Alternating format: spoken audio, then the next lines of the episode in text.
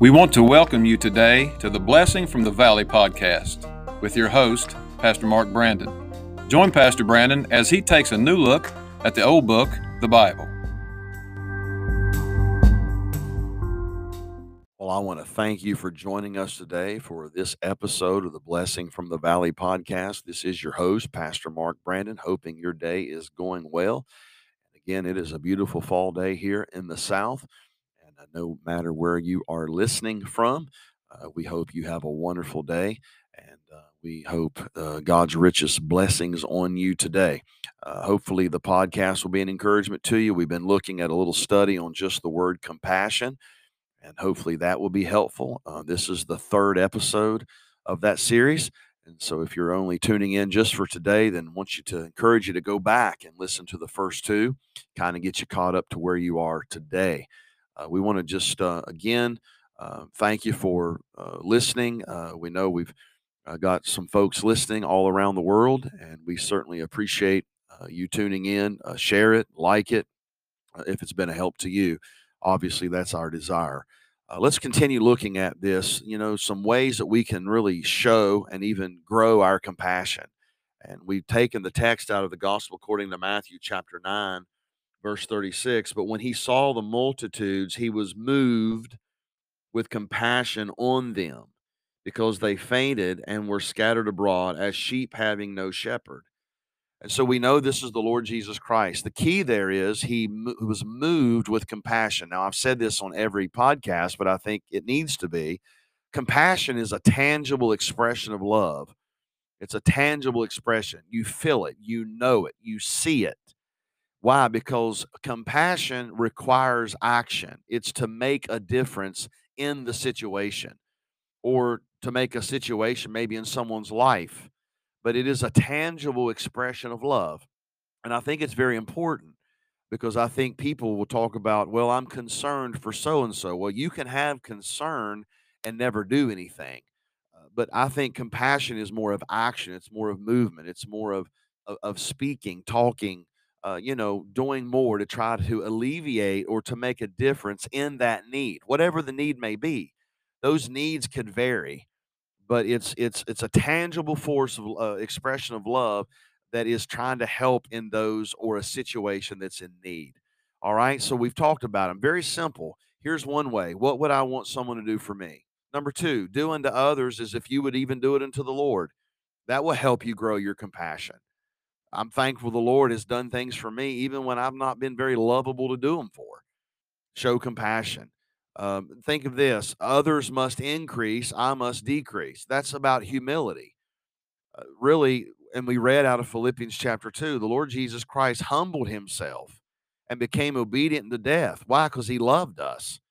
That doesn't make sense. I mean, he came to this earth, robed himself in flesh, Almighty, holy God came to this earth, robed himself in a man, in flesh, like us, hurt like us, struggled like us, was tempted like us, yet without sin. But he did that because he loved people. He didn't do that because he loved things. He came to this earth because he loved people. He did that for me. So I want to encourage you if you want to show compassion, then don't don't love things. Things um certainly, you know, we I I think sometimes we show a lot of compassion. We we try to make a difference in things' life instead of people's lives.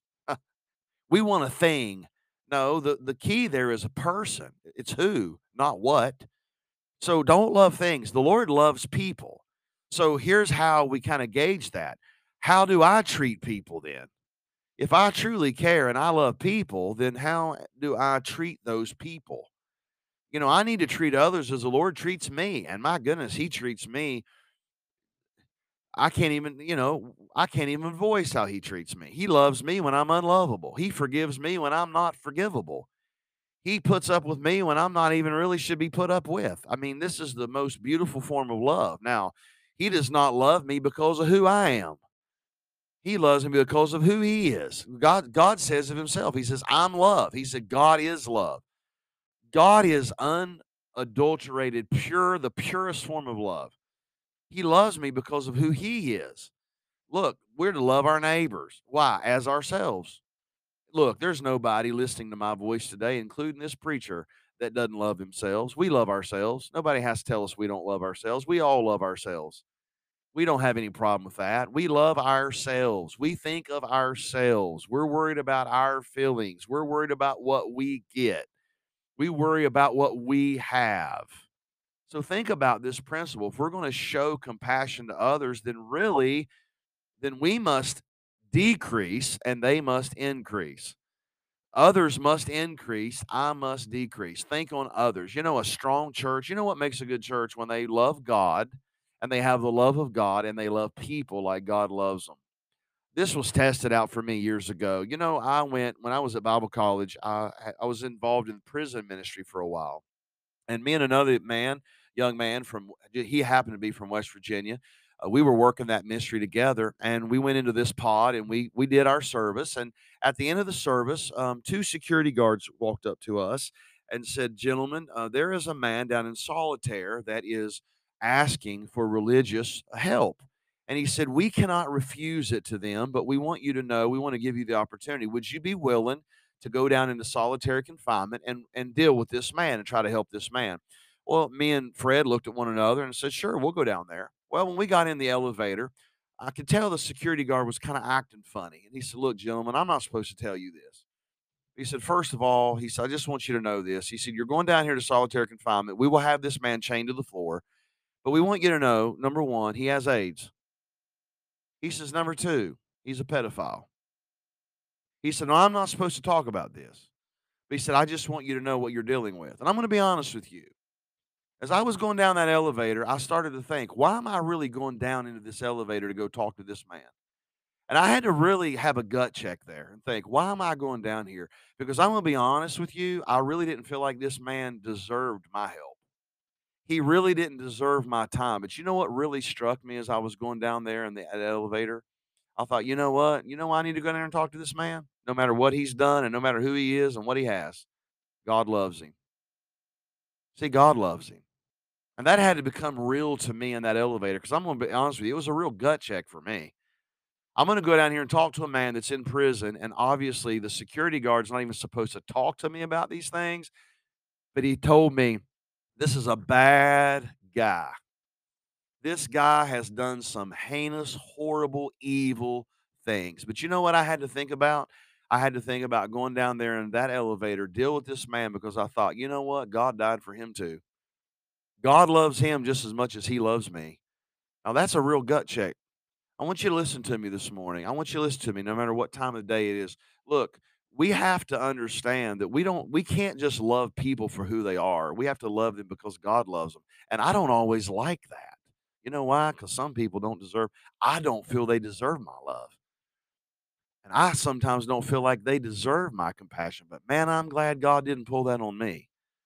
Cuz I'm going to be honest with you.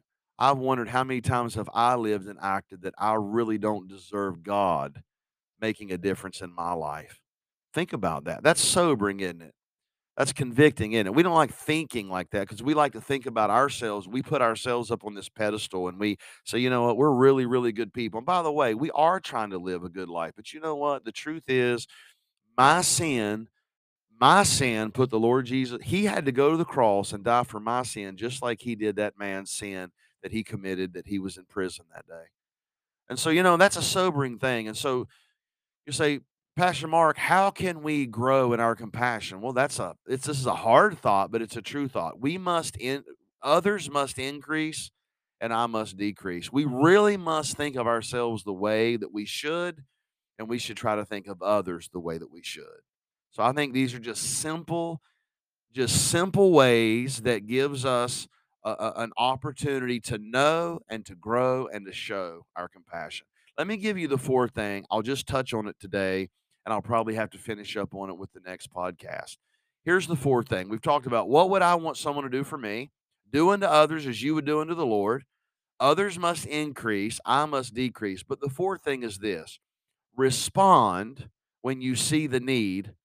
And I'll use this word, it's kind of a southern word, with a nudge from the Lord. See what notice in the, the verse, but when he saw the multitudes, he was moved with compassion. See, our eyes will affect our heart and our hands. Man, I'm telling you, when I went off to Eldoret, Kenya, I was moved. I was moved with compassion.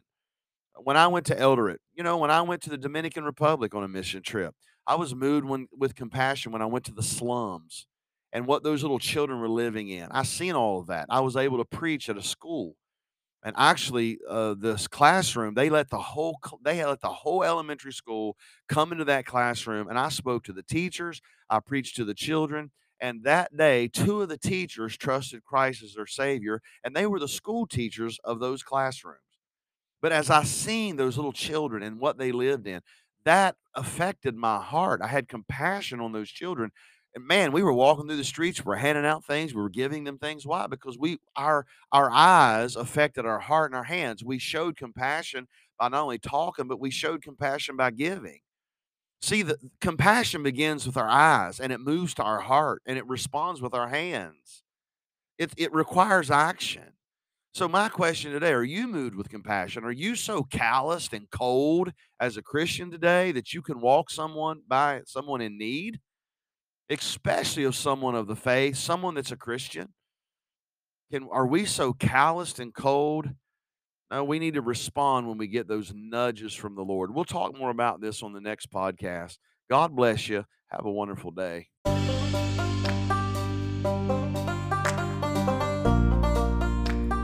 Thank you for listening today. Our prayer is that this episode was a great encouragement to you, and we invite you to join us again next time for the blessing from the valley.